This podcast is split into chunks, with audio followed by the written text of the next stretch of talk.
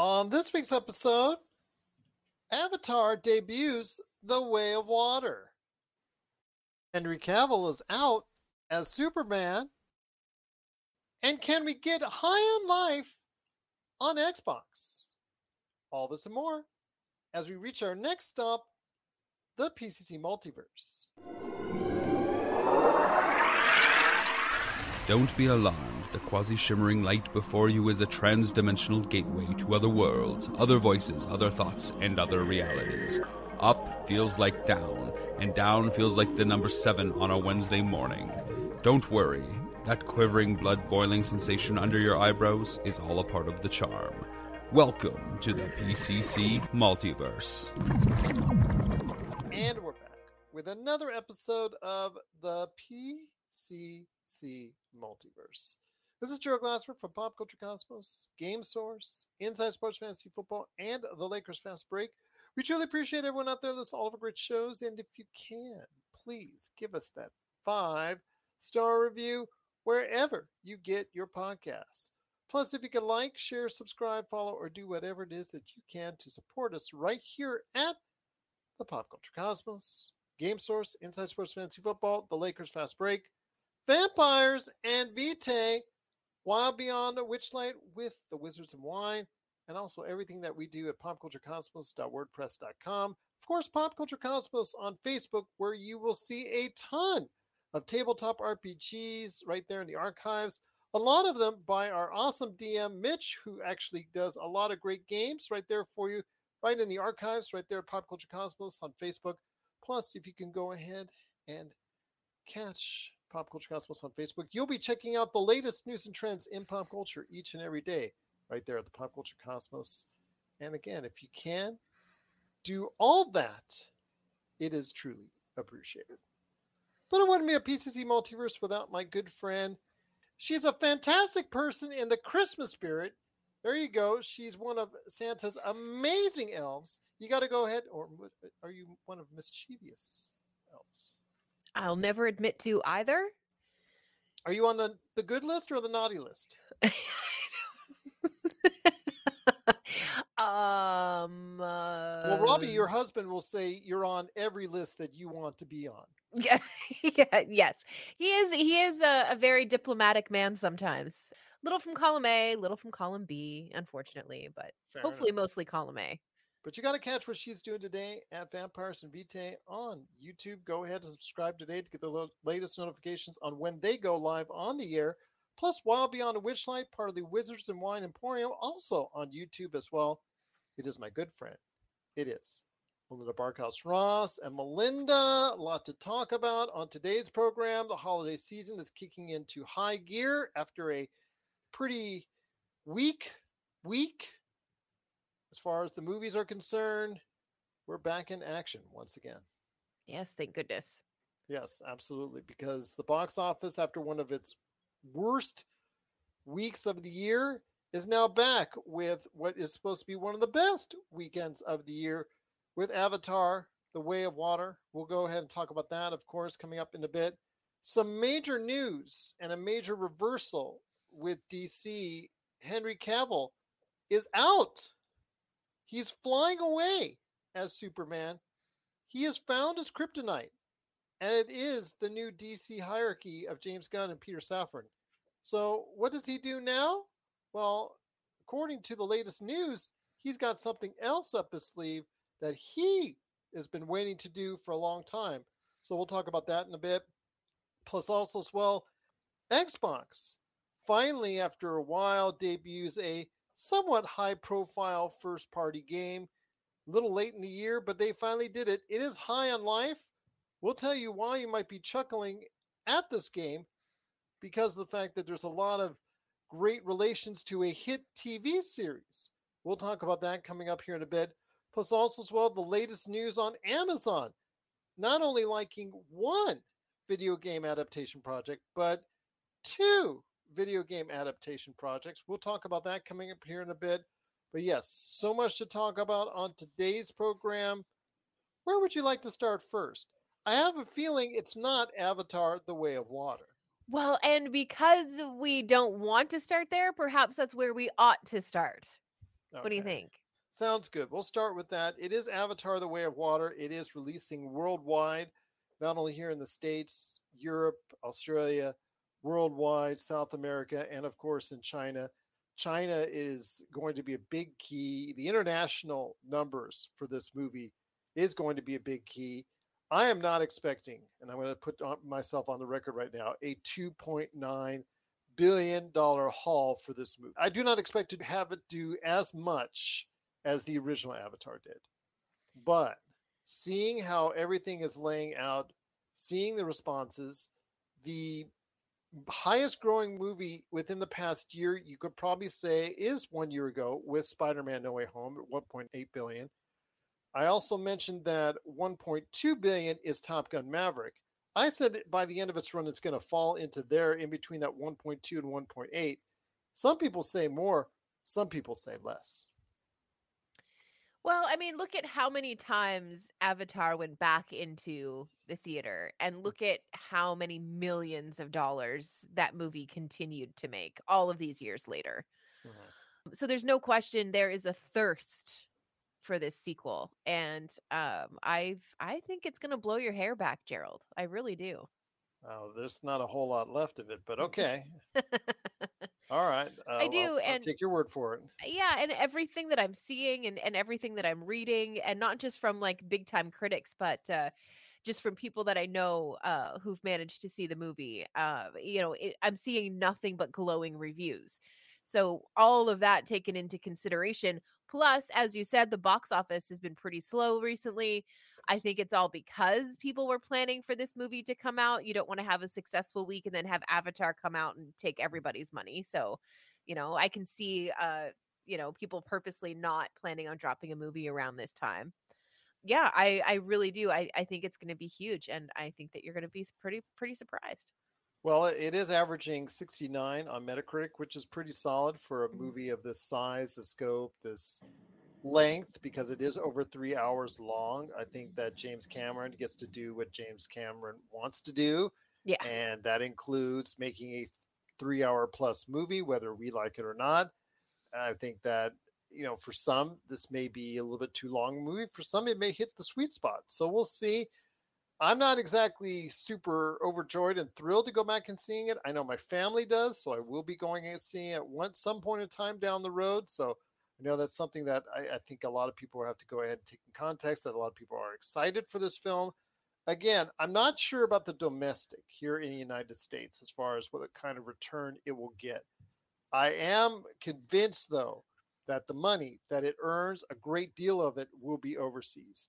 Overseas for this type of film, which is a visual film, which is a film that really will still, even today, by today's standards, what we've seen from all the sci-fi and all the uh, FX that have been out there, that it still stands out as far as the visual effects are concerned a lot of people overseas have a tendency to draw to those type of films. They did in numbers the first time around with Avatar. I have a feeling they're going to go ahead and support this movie huge for its entire run.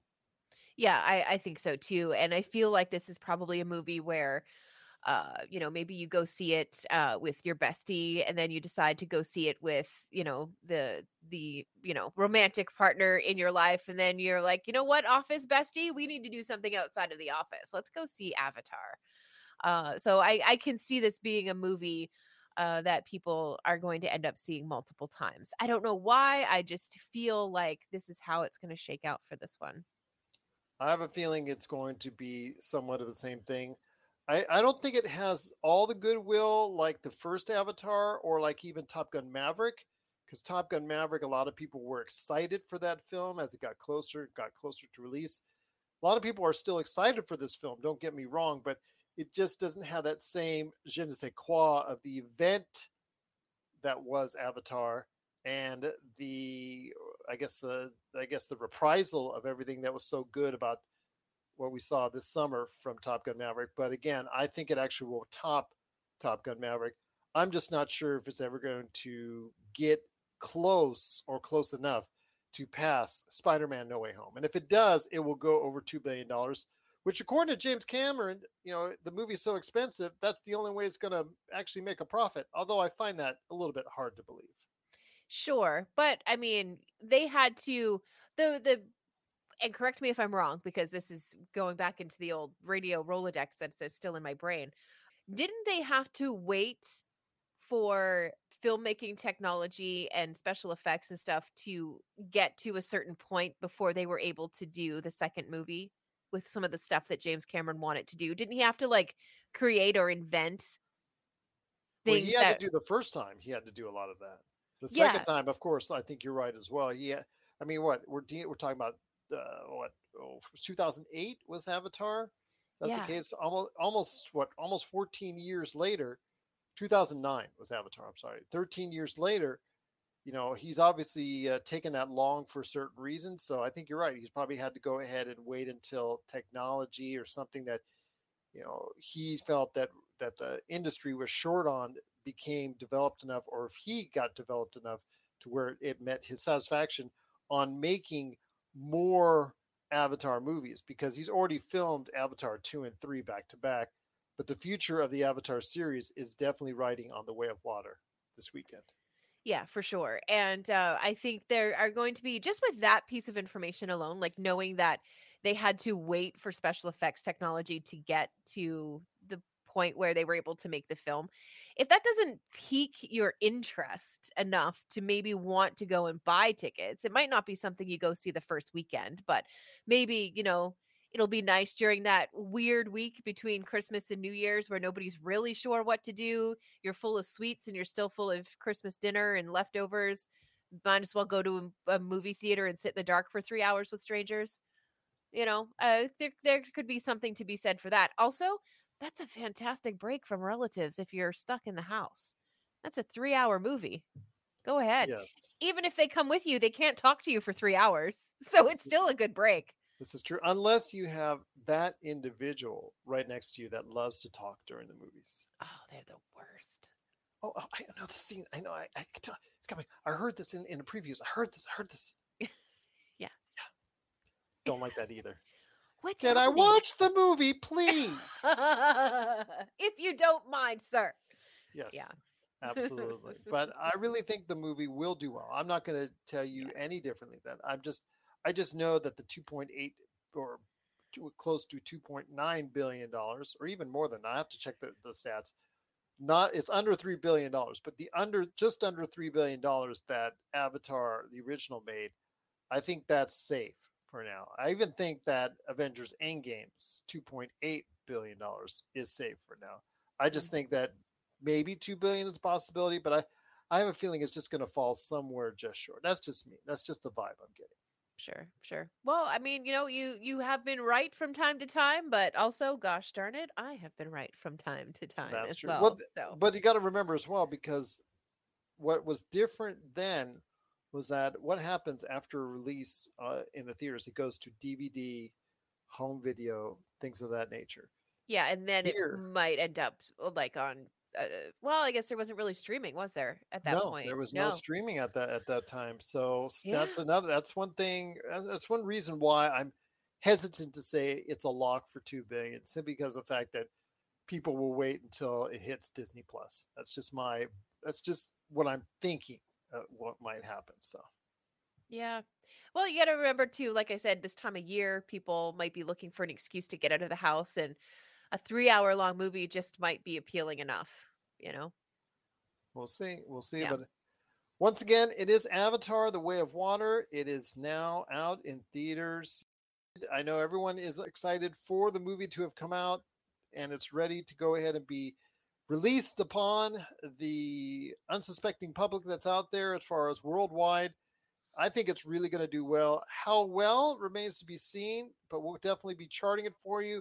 Josh and I will have a follow up on the Monday show on exactly how well Avatar: The Way of Water did in its first weekend. But what are your thoughts on Avatar: The Way of Water? Are you excited for Avatar: The Way of Water? Do you want to go see Avatar: The Way of Water? And what are you, if you have? What are your impressions of Avatar: The Way of Water? Please let us know your thoughts. Popculturecosmos at yahoo.com. You've heard others, but nothing could prepare you for the shameful stupidity that is the Jock and Nerd Podcast.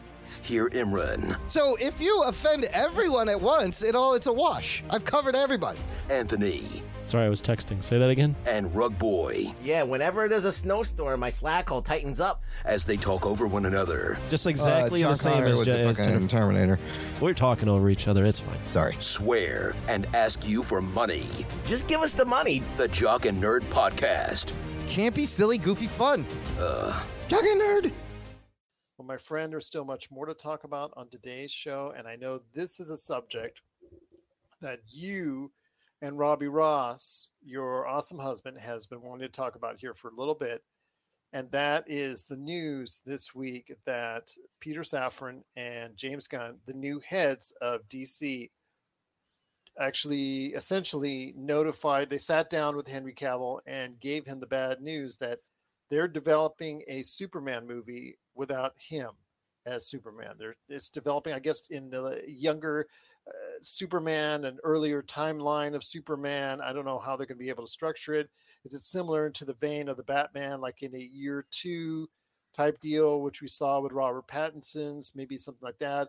Is another origin story? I hope to God not, because I'm tired of seeing origin stories for Batman and Superman. Really had my fill of it. I know the story. I've seen it a hundred times, so I do not want to see it again. I'm just curious to see what they're going to do with that. But after proclaiming just recently, after the first weekend of Black Adam, after he made an appearance at the very end in a post-credit scene, that he was very excited to be back as Superman. Not too much later, he had to go ahead and make the news again to everybody out there in public that I guess Superman just wasn't meant to be. Yeah, and that's too bad. And everything that uh that I have seen about, you know, it being a, a younger uh Superman, they they are uh, or at least I have read that um they're not interested in, in redoing an origin story. They're not going to go back to him leaving Krypton and and all of that stuff. It'll be um you know, and it'll be an older, younger Superman. Does that make sense? I You know, guess so. maybe post high school, but before he starts working at the day is it the Daily Bugle or the Gazette? I get them confused. It's, a, it's the Daily Bugle. yeah. So perhaps it's you know his early days at the Bugle. Who knows?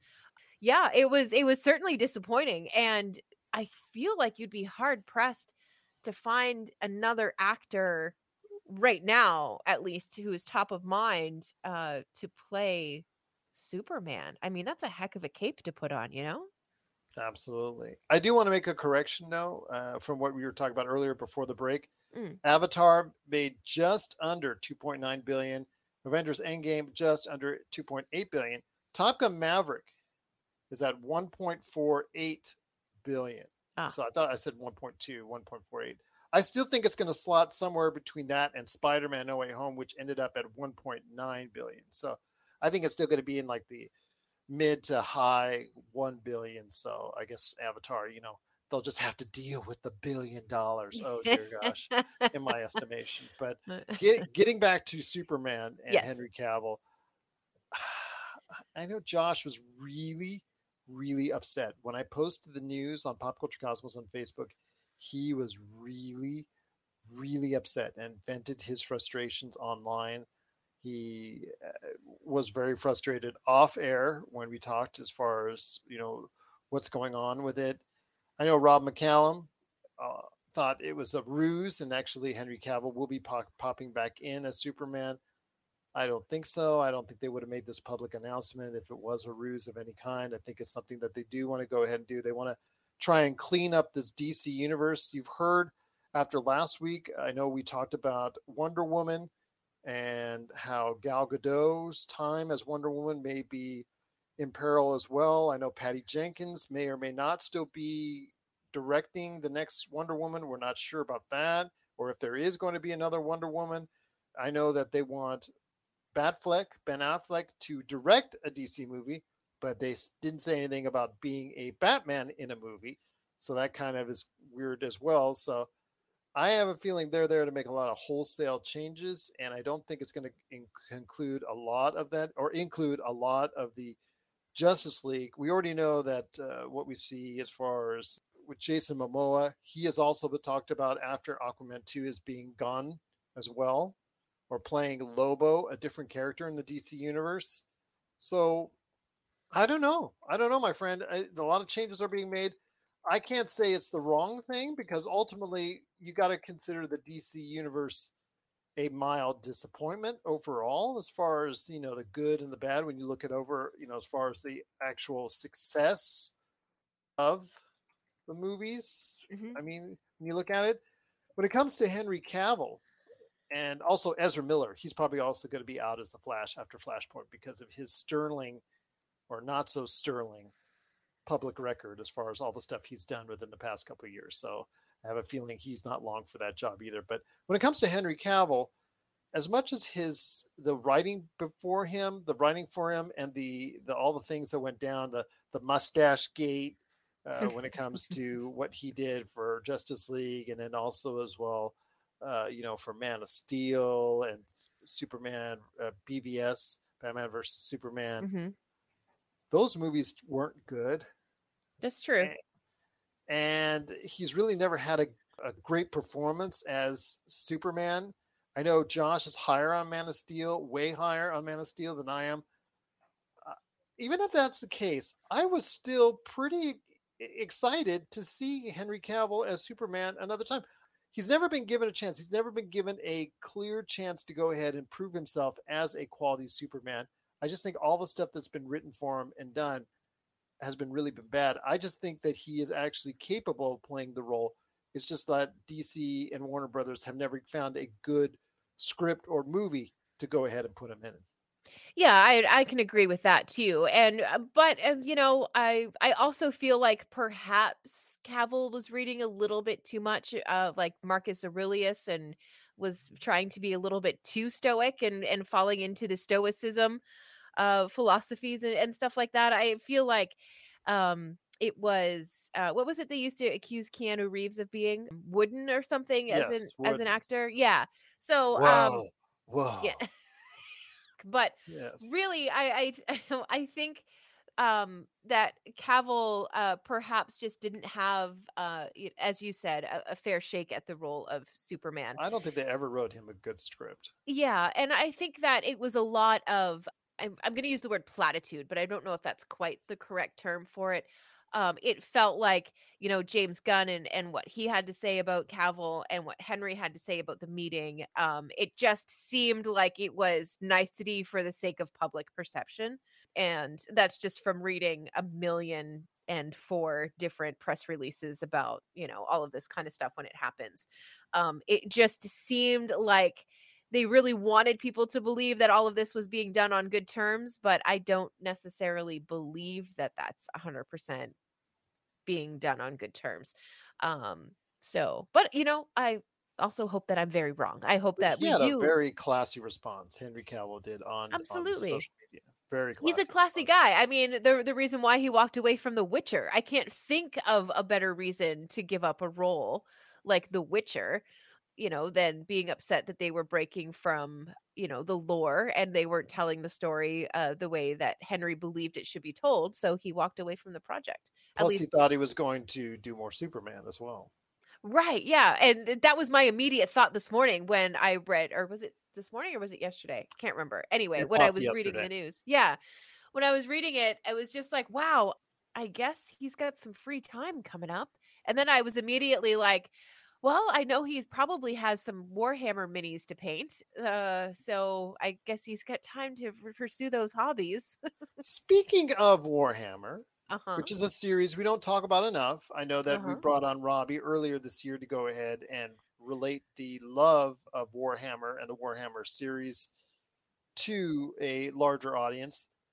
I think that's something that hopefully will take place in the not too distant future with Amazon because Amazon has uh, I guess I guess the word is circling. Mhm. Uh, and they've been circling a Warhammer 40,000K series. And uh, you know, who shall uh, be leading it? Of course, none other than the super fan for all things Warhammer 40K, Henry Cavill. Absolutely. And if you haven't uh, watched Henry Cavill when he gets invited to the Warhammer uh, offices, and he gets to go through it, and he gets to see all of the the minis and and the you know terrain pieces and and all of that kind of stuff. What a wonderful example of somebody who is that into a hobby who finally gets to go and experience uh something like that. Like you you get like kids who get to do it with disney and they get to go and meet princesses and uh, they get to take in uh, star wars and all of that kind of stuff. But to do it as an adult through an adult lens um, was uh, was really cool. And it's always fun. I love seeing people who are passionate about stuff getting the opportunity to really nerd out in the best way about it. And uh, that really is kind of what that video um, shows with Henry uh, going through the the headquarters. It was just really cool video. So look it up, please. So what the best part about this is that there's a infinite world of possibilities when it comes to creating something within the universe of War- Warhammer 40k. And we'll talk about Amazon really circling in on some more projects. We'll talk as far as video game adaptations here in a little bit. But with this one, it is something I think a lot. It's not just a video game adaptation; it's a tabletop RPG adaptation. It's a whole network. Uh, but there's a whole, whole bunch of books in the Warhammer 40k series. It's a whole experience, and it caters or it has catered to a niche, to a a group, a selected group of individuals that really love this IP. For it to succeed as an entity on Amazon, I'm so thankful that a super fan who is he's probably going to be able to also give leeway and give give input on the show itself. I'm so happy that a fan, a super fan of the actual IP going into it is going to be leading the series in Henry Cavill. Yeah, a hundred percent. And that I think has been the concern uh, that a lot of the Warhammer 40k fan base has had uh, for the last couple of years because it's been getting little bits of coverage here and there in you know more of the pop culture circles so it's not mm-hmm. uh, quite as uh, removed from a lot of discussions like it used to be mm-hmm. um, so that was a concern that the fan base had was what are we going to do when somebody buys the rights to this stuff because you know that they're just going to ruin this thing that we have loved uh, for so long i mean decades at this point um, and one of the people that everybody has kind of agreed that we would all trust is the man who has been dubbed now the king of nerds, and that would be Henry Cavill. Um, and you know he was i'm sure you've seen it it's the the clip where he's in the interview and he's talking about the sherlock holmes movie that he just finished and he's talking about how um or the reporter asks him what uh, army he thinks Sherlock Holmes would play. The pure joy and him, you know, rummaging around in his brain and, and comparing armies and stuff like that. It's wonderful. Please, please, please watch it if you haven't. Um, and uh, hopefully it'll get you very excited for this project. A long time ago, earlier this year, Deadline reported that Amazon was also circling around another video game adaptation, Mass Effect. I've heard nothing since then, which mm-hmm. always concerns me. But I was hoping that a Henry Cavill would lead that show, series, or movie as Shepard. That doesn't look like it's going to be the case now because he's already going to be tied into this one, and I'm, I have a feeling he won't be tied into any more video game or uh, fantasy type IPs after this one. He's going to just say, "Okay, I was involved with The Witcher, I'm involved with Warhammer 40k. I'm pretty good as far as video game adaptations. Or in this case, with with The Witcher, it's not actually based off the video game; it's more based off the books. But you yeah. get the idea that you know because you know the video game is actually the reason why that they made a series for The Witcher because of how popular it was. So I will say right now that I'm happy to see Henry Cavill doing something that he loves. I think the fact after he left, like you said, under those circumstances of The Witcher, and the fact that he has uh, gotten the shaft unfairly, I think, from DC, I think it leads me to believe that I think that there's a good future for Henry Cavill in Warhammer. Yeah, I agree with that. And you know what? With the amount of lore and stories that there are to tell inside the Warhammer 40K universe right now, let alone what's going to come over the next few years, uh, there's enough material to keep Cavill busy for as long as Amazon decides they want to do these shows. It doesn't even have to be a single show. And then there's the question of is he going to act in them? Which Primarch is he going to play? Uh, a lot of people have money on Sanguinius. A lot of people are hoping for Sanguinius. Um, so I don't, I don't know. It's just, it's an exciting project, and uh, my house is all a buzz about it. So That they are indeed. I Mhm. even heard it before we went on the air. yeah. But what are your thoughts out there on Henry Cavill getting the shaft as Superman and being kicked out and is no longer the the guy? He's no longer the Man of Steel, but now he could be the man behind a Warhammer 40k series on Amazon. Please let us know your thoughts. Popculturecosmos at yahoo.com. And if you're ready to talk toys, I haven't stopped talking toys. Let's get to it. it's the Jay and Rob Toy Show, and we're back for season two for 10 more episodes of toy talking goodness. And this time we talk Marvel figures, we talk DC figures, holy grails, play sets, what if scenarios, and so much more. But we're not alone. We've brought a few friends with us this time. All that, and of course, our action figure spotlight. So check out the Jay and Rob Toy Show season two, exclusively on Jinx Esports TV Canada. Well, my friend, one half hour down, one half hour to go right here at the PC Multiverse. Once again, it's Melinda Barkhouse Ross and me, Gerald Glassford. Thank you so much for watching and listening. Speaking of video game adaptations, I want to hear your thoughts on this. God of War and Death Stranding have both been announced recently as far as video game adaptations by Amazon. I really think it's smart because they saw Netflix sucking up all these video game adaptations and they said, you know what? We want to get our share as well. That's awesome. That really truly eh, thank the stars that all these great adaptations. Again, I'm still haven't heard any confirmation on Mass Effect. Still hoping on something there, but you know, we've seen in the past year a lot of this stuff as far as adaptations for League of Legends, Uncharted, a whole bunch of other things, video games come to life. Video game adaptations are now Sonic the Hedgehog. Video game adaptations are really now becoming a way of doing business and a storytelling medium that's no longer a joke. Yeah, absolutely. Um, and We'll I just forget about that Halo series thing. I, I liked it. yeah, I mean, a lot of that was truly unfortunate. Oof. Uh, but uh, yeah, no, I I'm excited for a God of War adaptation. Uh, you know, I I think that's going to be wonderful. Um, and it's always interesting because I can remember uh like playing through Call of Duty, which took me forever because I'm terrible at first person shooters. But with the story that the the video game was telling, I was like, this would be such a great movie. Like, why aren't the people who write these video game stories the people who are writing movies? It turns out that they are, and that's what the they're Call doing. movie, yes, so, yes. yeah. Ca- uh, Call of Duty has also been another one that's going to be sucked up, and that's also getting an adaptation. So yes, rest assured, Call of Duty is go- going to be part of something special on a streaming service. I'm assuming near you or TV, or if it's a movie, it'll be uh, brought out in that context. So yeah, Call of Duty will be something I think that's brought out. But yeah, I think with Death Stranding, I think that was uh, not too much of a surprise because Norman Reedus, who you know from The Walking Dead, plays the main character in Death Stranding. I'm hoping that the visual tone of Kojima is there.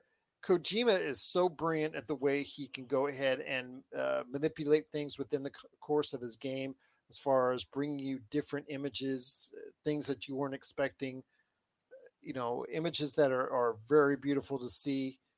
His gameplay and uh, some other things have not always been the greatest. Death Stranding, you know, has been criticized as being nothing but a overloaded delivery simulator.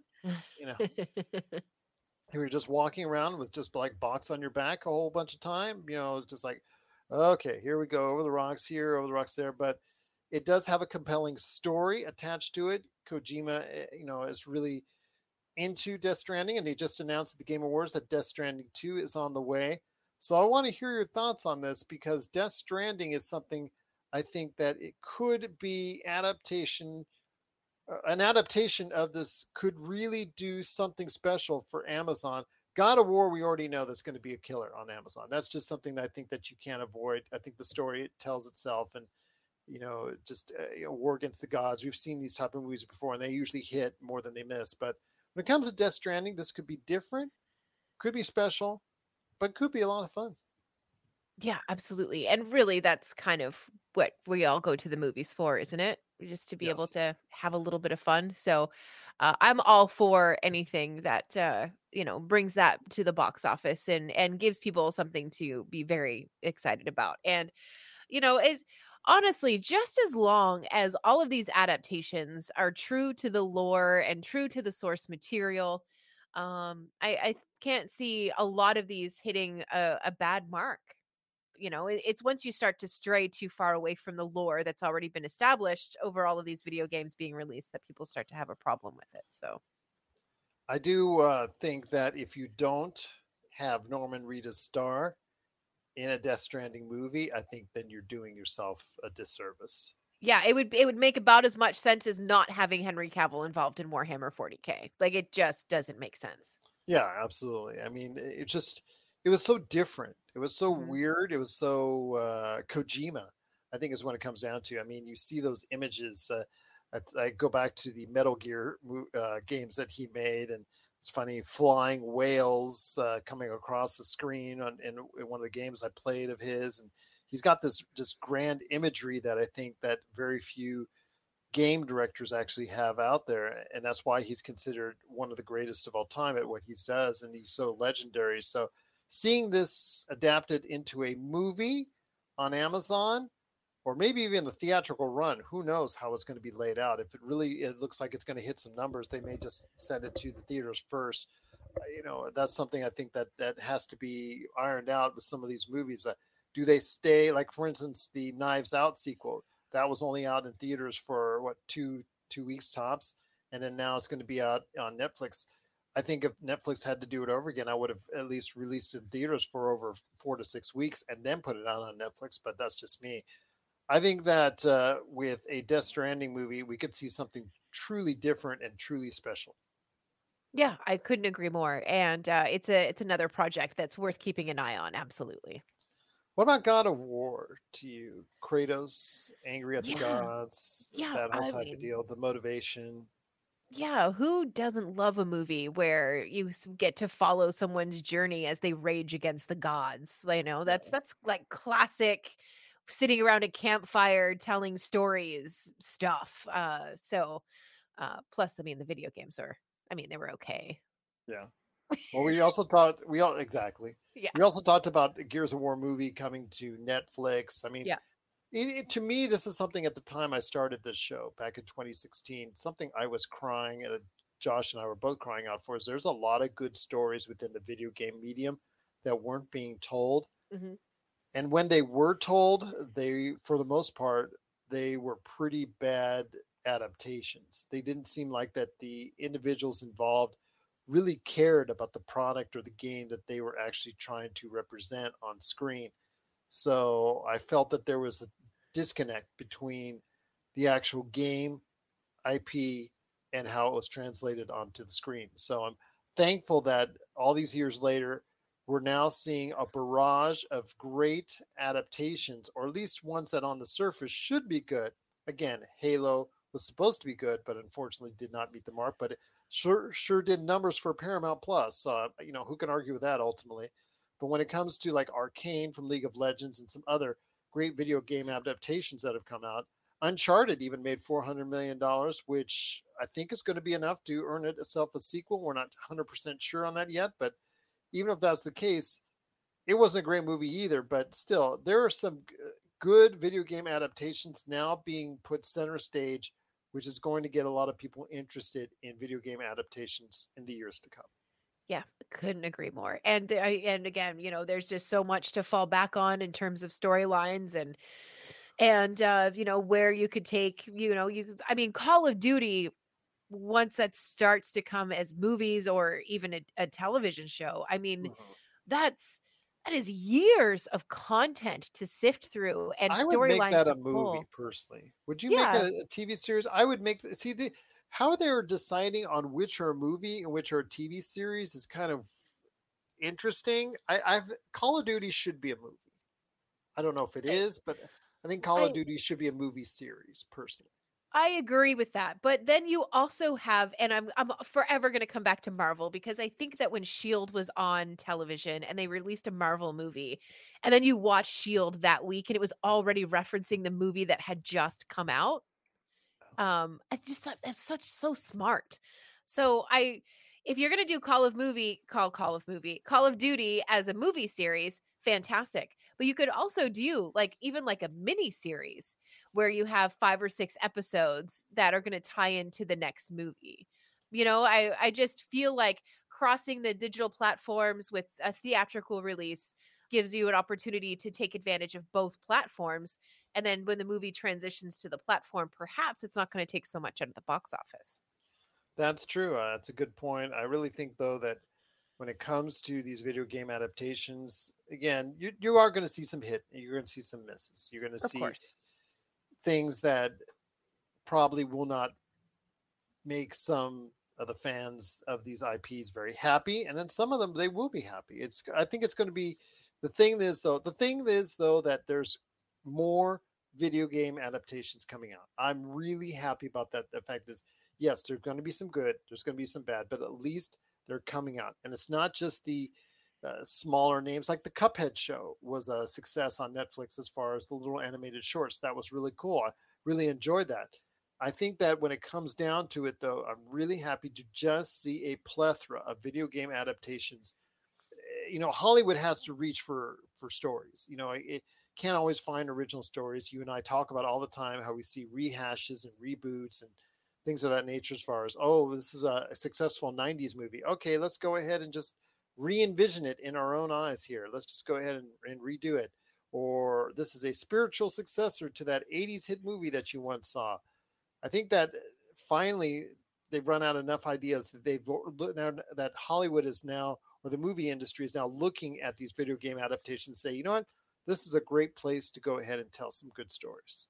Yeah, I I agree. And as long as uh you know they don't alienate that video game fan base, um then I you know even if it's a bad movie, at least uh, you know you're still gonna make some money off of the video game folks who are gonna go check it out. Is there any one game that you've not heard yet that you would love to see produced into a TV or movie? I already think I know. Which one you're going to say. Well, okay, so I mean, there's the predictable answer. I would love to see a Diablo series or, or movie. Really, I would have sort. never guessed. I know, I know, I know. It's weird, right? Um, but I do think that there are uh, incredible stories to be told in the Elden Ring universe. Yes, agreed. Um, yeah, I I think that uh, you know, even if it's a computer animated um, you know, series or, or movies, uh, I think that the world that they built is stunning, and I think that uh, the lore is interesting enough uh, to keep people into it. I've uh, actually played over a hundred hours of Oblivion, Elder Scrolls Mm. Four, Elder Scrolls Five. I you always tell the story of how I was playing about twenty hours in and I got stuck.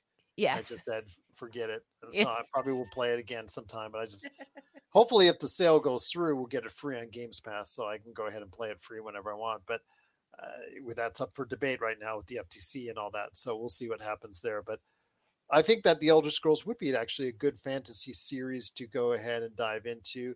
I know that Fallout is another series that has Mhm. been greenlit for Amazon. So that's something again, a lot of major IPs that are out there. Of course, I mentioned Mass Effect. I'd love to finally get a confirmation that yes, somebody is doing it. Yes, Amazon's doing it, or somebody else is doing it. But uh, you know, we haven't seen anything as of yet. If Mass Effect, you know, the next Mass Effect that comes out is a hit, then I think it's just going to be a matter of you know if not when. You know, a matter of when, not if. That that there will be a series or a movie adaptation of some type that's confirmed, if not by then. But I'd probably say if there's a video game adaptation that I would probably do of some major IP. Hmm.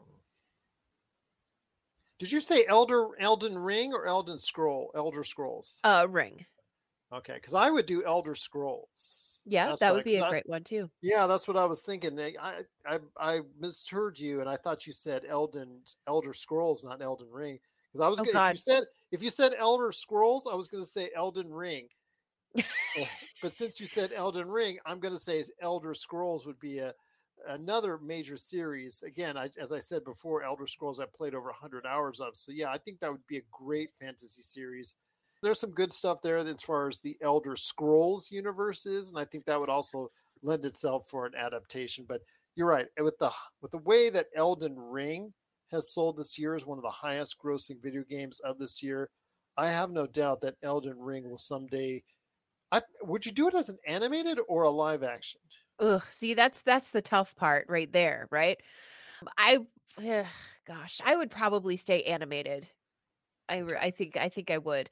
Another one, and this one is, uh, gosh, I can't remember if it was on the original PlayStation or if it was on the PS2. Uh, Legend of Dragoon. Do you remember that game at all? Does that ring a bell? That does ring a bell. Yeah, absolutely. Yeah, that that would be a really fun, like nostalgic kind of throwback. That I could see as a series. That would be easy to digest, bite-size, you know, pieces of information in episodes. I, I think that would be great. Another one that could get a reboot or something into it. It, it did come out as a reboot on the video game scene, but it was actually a misfire. But I love the story, anyways, and that's 13. It actually came out as a Canadian Mm. TV series. Mhm. uh, I think over a decade ago, but it was based off of uh, you don't remember your name, you come up with amnesia, you're on a beach, and it, uh, you figure out that you know you may or may not have killed the president, you have not assassinated him. So you got to figure out this mystery, and then all of a sudden these people are after you, and yeah, that that's actually kind of a, a good one as far as uh, back when it was the original was made, like in the mid 2000s. I mean, it, it had a story that expanded beyond what a generic video game at that time was all about. So yeah, probably you know something like that, something something with a good hook, the good hook. You know, Gosh, yes, yeah, or it's even just a good action, which would be a packed Call of Duty movie, would just be full of action. So Oh, I'm. I'm all for it. Come on, Melinda, we'll go get him. Get a good uh, terrorist or whatever. On your six, Yeah, on your six, on your six. You know, yeah, yeah, absolutely. Uh, could reloaded. re- yeah, reload. But that, that's Gears of War. That's, oh, come on. But what are your thoughts out there on the video game adaptations coming to a screen or theater near you? We've talked about God of War, Gears of War, Death Stranding, Fallout. There's a ton still out there on the way, but is there any one video game adaptation you would like to see that hasn't been announced yet? Please let us know your thoughts. PopCultureCosmos at yahoo.com. If you're in the Las Vegas and Henderson areas and are looking to buy, sell, or trade the best in classic or current video games and pop culture collectibles, there's no better place to go than Retro City Games. From Xbox to PlayStation, Nintendo to Atari, the great crew at Retro City Games provides the best place to go for all your gaming options.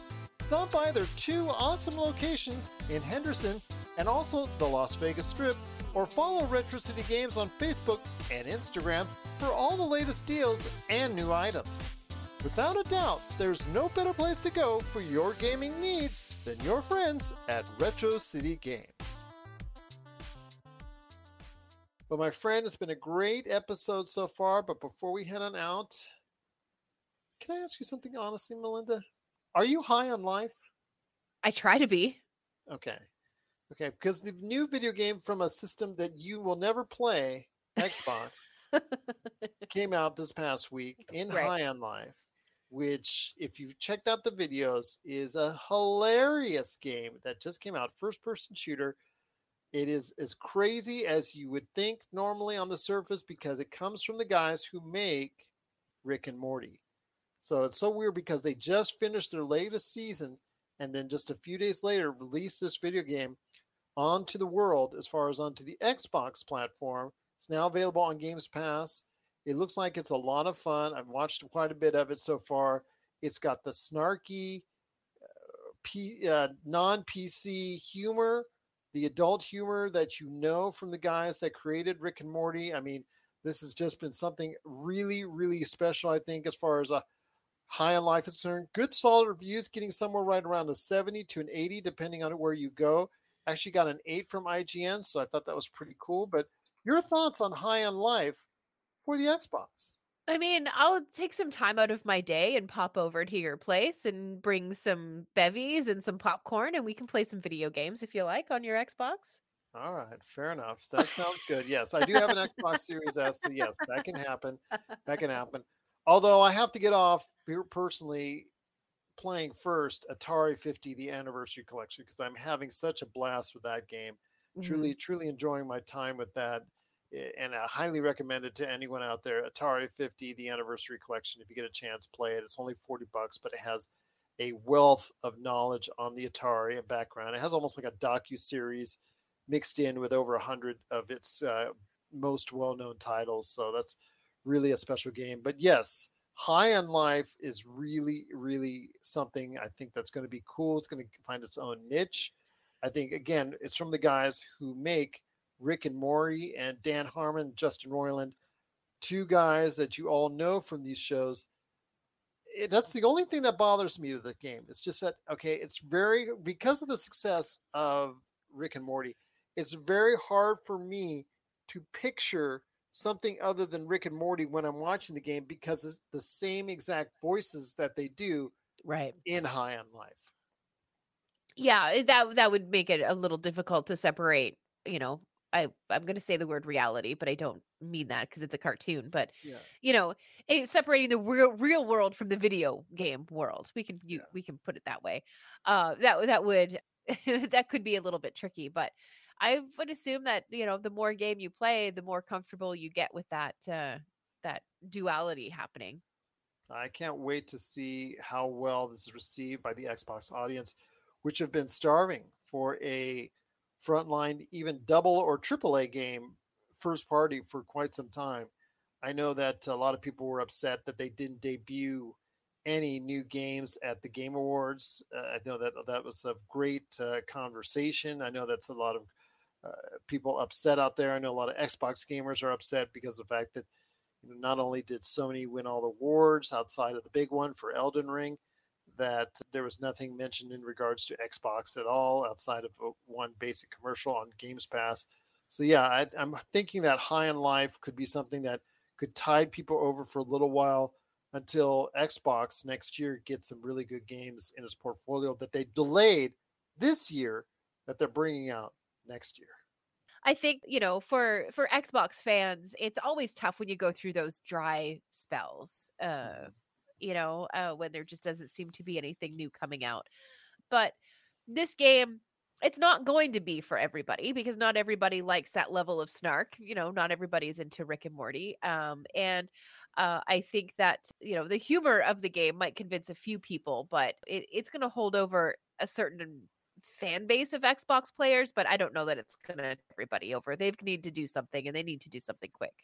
Absolutely. They need to bring out Redfall and also Starfield ASAP. You know, that's probably not coming out till summer at the very earliest. So it's kind of disappointing there, but we'll see what happens. But Xbox needs to, with all the studios that they have, need to go ahead and bring out some more games, first party games, because right now Sony is in the lead in regards to the number of quality first party games they can produce or out there for you for its latest PlayStation 5. Xbox Series S and X doesn't have that same amount, and that's disappointing for Xbox fans. Yeah, absolutely. But you know, the, the pendulum swings back and forth all the time. So I'm sure that there will be a Sony drought and Xbox will flourish for a little while. It just seems to be how it goes. You're right on that. That- That does seem to be the case, and so we'll see how the pendulum keeps on swinging for both Xbox and PlayStation. But what are your thoughts out there on High on Life, the latest first-person shooter that's actually a first-party game for Xbox now available on Games Pass? Please let us know your thoughts. If you like this rendition from the guys known for Rick and Morty, please let us know your thoughts. Pop Culture Cosmos at yahoo.com. But before we head on out, my friend, I know that you got a lot of stuff going on with Vampires and Vitae and uh, also as well Wild Beyond a Witchlight, Wizards and Wine, and making your husband's life a living hell in uh, all the stuff that you do, the top tabletop RPG games that you play on there. You know, obviously there's the games that you DM yourself. So tell us what's going on before we head on out. Well, um, I am uh ugh, what's the word I want to use? Yeah, I'm not gonna try to make a fancy word out of it. You know, when you have so much on your plate, I think it's called executive paralysis, where there's Mhm, so much to do, you just decide to not do any of it. Mhm. Uh, that's where I've been for like the last three or four weeks. And unfortunately, getting podcast episodes produced has taken the biggest hit from all of that because it's such a time consuming thing to do. That it is. Yeah, and I and I know that you know, and I know that I'm preaching to the choir here, but uh, the good news is that Friday, December 16th, we are dropping two episodes. So that's four hours of Vampires and Vitae content for you to check out. And then next Friday, which will make it very close to Christmas, the 23rd, you're going to get two more Vampire and Vitae episodes. And then after that, we're going to go back to releasing just one a week, and that should have us pretty much caught up with uh, the audio that we've had re- we've had recorded that I just haven't taken care of. We're very excited. We finally know exactly the date where Tyler is going to be available again on Sundays. The good news is that we're going to be back to the main season two campaign. And Sean, if you've been watching, who plays Kai, um, is joining us now for the main campaign. So we're going to work him into season two. Uh, so we're all very, very excited about that, and can't wait to uh, get back to uh, the main campaign and their characters. So it's it's very exciting. For Wizards and Wine, again, we're just on break until the new year, and that is another podcast that I fell behind a little bit on. So uh, I'm going to be busy taking care of that probably over the holiday, and uh, it'll be the same situation where I drop two episodes a week until we get caught up. So that's that's kind of where we're at, and I'm sorry that I fell off the the wagon that hard for know, getting stuff the- done. It's the holiday season, and I don't blame you one bit. There's a lot of stuff going on, and I don't, you know, I, how can I? You have Robbie Ross as your husband. That enough takes a lot of your time. It does. It really does. Yeah. I love him so much, but oh my god, it really does. Yes. See, Yeah. even I know these things. I can see. I can see. But I do say that it is uh, looking really good for us here at the Pop Culture Cosmos because in the next couple weeks, not only will we be sprinkling in the results from Avatar: The Way of Water, we'll also be talking about, as Melinda would probably say, "Oh man, the best and the worst in pop culture for 2022." These are some of the best shows I look forward to each and every year uh, the best and the worst. I don't know which one I'm looking forward to the most, but I'd say probably the worst, maybe because the best, you know, you these are this all good stuff. It's all great, but the worst, you could just rip on them about how bad that they are. So I'm looking forward to between you, between Josh, and between myself as far as sharing our thoughts on the next couple weeks over the course of time, how the best and worst of pop culture for 2022. I also, uh, as far as the beginning of the new year, will actually also debut another episode of the best and worst in pro wrestling for 2022. That's coming up with John Orlando, so look forward to that as well. But yes, the next couple weeks, the best and the worst in pop culture for 2022. I should also mention that we are we've done the character creation for the One Ring, and everybody's schedules blew up.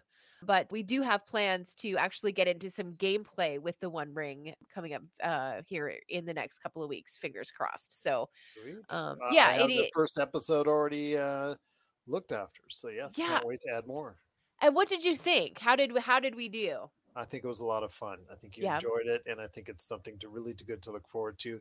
I mean, with between me and this Blade Runner Mm. tabletop RPG that just released this week, which everyone out there has to go and get if they're a Blade Runner fan, and the One Ring if they're a Lord of the Rings fans. Yeah, absolutely. There's just a lot of good stuff right now. That's tabletop RPG. And what I really appreciated about the One Ring is that you didn't have to be like a super, super, super Lord of the Rings fan in order to be able to sit down and play the game and, and understand, uh, you know, some of the stuff happening in the game and and the characters and and all of that kind of stuff. I, yeah, obviously it's going to help you out, but chances are somebody at your table, if you're playing the One Ring, is a super fan and they'll be able to guide you a little bit. But myself and one other player don't really know a whole lot. We had a, a super fan in Colin and Tyler kind of in the middle there somewhere. And Robbie actually conceded his nerd crown to Colin because Colin knew a whole bunch of lore that Robbie was a bit shaky on. So the One Ring, a lot of people actually leaving Dungeons and Dragons and going with that gaming system. So that's something to think about too. Absolutely. And again, like I said, the One Ring, Blade Runner RPG, a lot of good stuff out there. Mhm. Great gift ideas. If you want to go ahead and check it out, there's some other great stuff in the world of tabletop RPG that's not named Dungeons and Dragons. True. So for Melinda Barkhouse Ross, this is Gerald Glassford. It's another beautiful day in paradise right here PCC multiverse. We thank you for listening. And here's hoping you have yourself a great day. You're listening to a Weeby Geeks Network podcast. Tangent Bound Network. Let your voice be heard. TangentBoundNetwork.com. Thanks so much for downloading the Pop Culture Cosmos and stay tuned as more great podcasts are on the way. Thanks again for listening to us here at the Pop Culture Cosmos.